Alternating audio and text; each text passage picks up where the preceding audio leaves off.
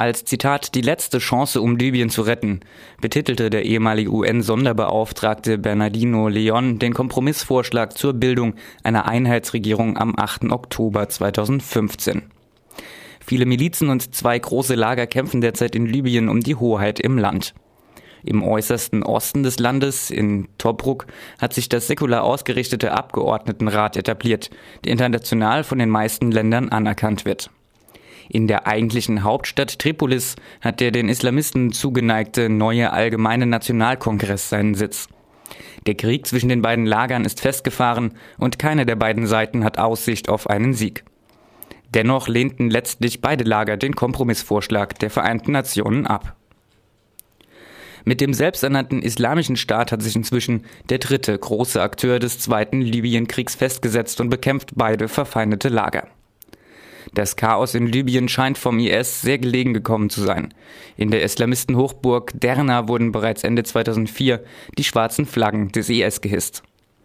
Im Laufe des Jahres 2015 haben viele weitere radikal-islamische Kämpfer dem IS die Treue geschworen. Anders etwa als in Syrien und dem Irak gibt es in Libyen keinen Konflikt zwischen Sunniten und Schiiten, den der IS für sich instrumentalisieren könnte, da es in Libyen fast ausschließlich sunnitische Muslime gibt. Doch für viele extremistische Milizen strahlt der IS durch seine Bekanntheit und seine militärischen Erfolge eine große Anziehungskraft aus. Im Sommer sorgte die Eroberung von Gaddafis Geburtsstadt Sirte durch IS-Anhänger für Schlagzeilen. Nach dem Mord an einem Imam begangen Einwohner einen bewaffneten Aufstand gegen den IS. Die Revolte wurde jedoch blutig niedergeschlagen und die getöteten Aufständigen zur Abschreckung öffentlich zur Schau gestellt. Die Opferzahlen werden auf 70 bis 200 geschätzt. Nur wenige hundert Kilometer südlich von europäischem Staatsgebiet hat der IS einen 200 Kilometer breiten Küstenstreifen unter seine Kontrolle gebracht. Die Ausbreitung des IS steht in Libyen nur wenig im Wege. Es gibt keine Zentralgewalt und keine funktionierenden staatlichen Institutionen in Libyen. 1500 rivalisierende lokale Milizengruppen haben das Land ins Chaos gestürzt. Seit dem Sturz und der Tötung Gaddafis ist ein Machtvakuum entstanden, das von den konkurrierenden Milizen ausgefüllt wurde. Immer mehr radikal-islamistische Kämpfer dieser Milizen schließen sich inzwischen dem Islamischen Staat an. Der Einfluss und die Präsenz von radikalen Islamisten ist kein neues Phänomen in Libyen. Schon zu Beginn des Bürgerkrieges zwischen Gaddafis Gegnern und Gaddafis Anhängern waren Islamisten maßgeblich am Aufstand beteiligt. Während in westlichen Medien noch von ausschließlich friedlichen Demonstrationen gegen Gaddafi berichtet wurde, eroberten am 16. Februar 2011 islamistische Kämpfer die Stadt Derna, nahmen Zivilisten und Soldaten als Geiseln und erbeuteten schwere Waffen.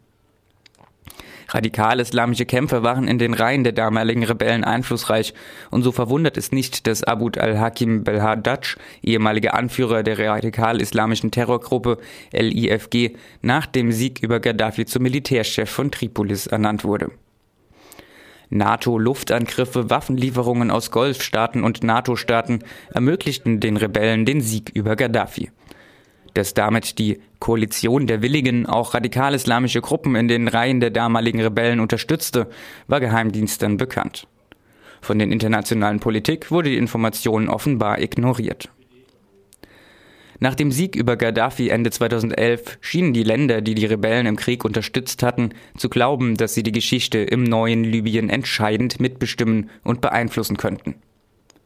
Grenzschutzeinheiten wurden von der EU ausgebildet, liberale Kräfte von den USA und Frankreich unterstützt und islamistische Parteien von Katar und der Türkei gefördert. Doch viele militärische Kräfte, die am Krieg mitwirkten, misstrauten den politischen Kräften, in denen viele Überläufer aus Gaddafis Regime oder Exilliebe Einfluss haben. Die Milizenverbände weigerten sich, die Waffen abzugeben und führten ihre eigenen Gesetze ein. Die Übergangsregierungen waren nicht in der Lage, Kontrolle über die Milizen auszuüben. Stattdessen waren sie auf deren Unterstützung angewiesen.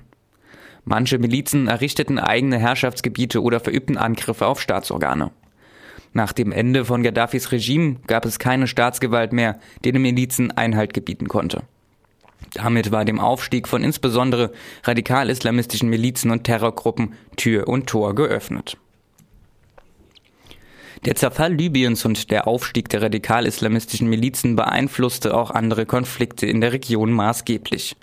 Tuareg-Aufständische und Islamisten nutzten die Gunst der Stunde und bedienten sich aus der Waffenflut aus dem Libyenkrieg, um in Mali einen neuen Krieg gegen die dortige Regierung zu beginnen. Human Rights Watch sprach im Zuge dessen von der größten Verbreitung von Waffen, die wir jeweils gesehen haben. Auch in Syrien, auf dem Sinai und in weiteren Konfliktregionen sollen Waffen aus Libyen im Einsatz sein. Außerdem beteiligten sich islamistische Kämpfer nach dem Krieg gegen Gaddafis Regime am Syrienkrieg und am Krieg in Mali. Das führte zu der paradoxen Situation, dass Frankreichs Militär in Mali gegen radikale Islamisten kämpft, die diesen Krieg gegen Gaddafis Regime in Libyen noch unterstützte. Die Widersprüche in der internationalen Libyenpolitik reichen noch weiter. Während ein Teil der Koalition der Willigen die wirtschaftsliberalen politischen Kräfte in Libyen unterstützte, förderten verbündete Staaten, insbesondere Katar, gezielt islamistische Kräfte. Einige dieser islamistischen Kräfte haben sich inzwischen dem IS angeschlossen. Im jetzigen Bürgerkrieg ist die Gemengelage noch weitaus komplizierter. Wie im Syrienkrieg konkurrieren auch im Libyenkrieg lokale, regionale und internationale Mächte um Einfluss. Das Islamisten zugeneigte Tripolis-Parlament erhält Unterstützung aus der Türkei, Katar, dem Sudan und der Ukraine. Das Tobruk-Parlament wird von Ägypten, Algerien, den Vereinigten Arabischen Raten, Russland und Saudi-Arabien unterstützt. Im Land selbst werden die beiden Lager jeweils von miteinander konkurrierenden Milizen und Stämmen unterstützt. Der Islamwissenschaftler Michael Lüders bringt es auf einen Punkt. Jeder kocht sein eigenes Süppchen. Er erwartet, dass der Krieg noch so lange andauern wird, bis die kriegstreibenden Kräfte ausgeblutet sind. Der jetzige Bürgerkrieg ist hochkomplex und schwer zu durchschauen. Der Dialog zwischen den Kontrahenten ist gescheitert und es gibt keine politischen Mechanismen, die in der Lage wären, den Konflikt zu entschärfen. Eine Lösung der vielfältigen Konflikte erscheint aussichtslos. Das sind sehr beunruhigende Aussichten für die, für die gesamte Region. Die libysche Bevölkerung leidet enorm unter den Auswirkungen des Krieges. Die Wirtschaft liegt am Boden und Sicherheit und Ordnung gibt es schon lange nicht mehr. Die sicherheitspolitischen Auswirkungen des Libyenkrieges sind in ganz Nordafrika zu spüren. Extremisten wie der IS werden wohl noch für lange Zeit im Chaos des Libyenkrieges auf ein großes Rückzugsgebiet und große Waffenmengen zurückgreifen können. Soweit hätte es nicht kommen müssen. Die militärische Einmischung in den Bürgerkrieg 2011 durch die Koalition der Willigen war ein fataler Fehler gewesen, heißt es von vielen Regional- und Sicherheitsexperten. Die Koalition der Willigen hatte mit der Unterstützung der Rebellen gegen Gaddafis Regime die Stärkung der Milizen und den Zusammenbruch des libyschen Staates befördert. In diesem Zusammenhang veröffentlichte Professor Alan Cooperman seine Stellungnahme zur Militärintervention in Libyen am Belfast Center for Science and International Affairs mit dem Titel Lessons from Libya How Not to Intervene. Im Nachhinein ist es immer leicht zu kritisieren, was falsch gemacht wurde. Da sich in letzter Zeit humanitär begründete Militärinterventionen jedoch allzu oft wiederholen, sollte an dieser Stelle noch einmal betont haben werden, welche fatalen Folgen dies in Libyen hatte. Darüber hinaus hat sich nach Studien der UN und von Amnesty International die Begründung der damaligen Militärintervention als falsch erwiesen. Zwar kam es im Bürgerkrieg zu Verbrechen und schweren Menschenrechtsverletzungen auf beiden Seiten. Systematische Massaker, Luftangriffe gegen Demonstranten, organisierte Massenvergewaltigungen und weitere schwere Vorwürfe, die Gaddafis Regime angelastet wurden, sollen jedoch nie verübt worden sein. Bereits zu Beginn der Militärintervention wurde davor gewarnt, in dem libyschen Bürgerkrieg Partei zu ergreifen. Anstatt einseitig einen Krieg zu fördern, hätte 2011 Verhandlungen zwischen den damaligen Rebellen und Gaddafis Regierung vorangetrieben werden sollen. Die Afrikanische Union hatte einst die Verhandlungen zu Beginn des ersten Libyenkrieges vermitteln wollen.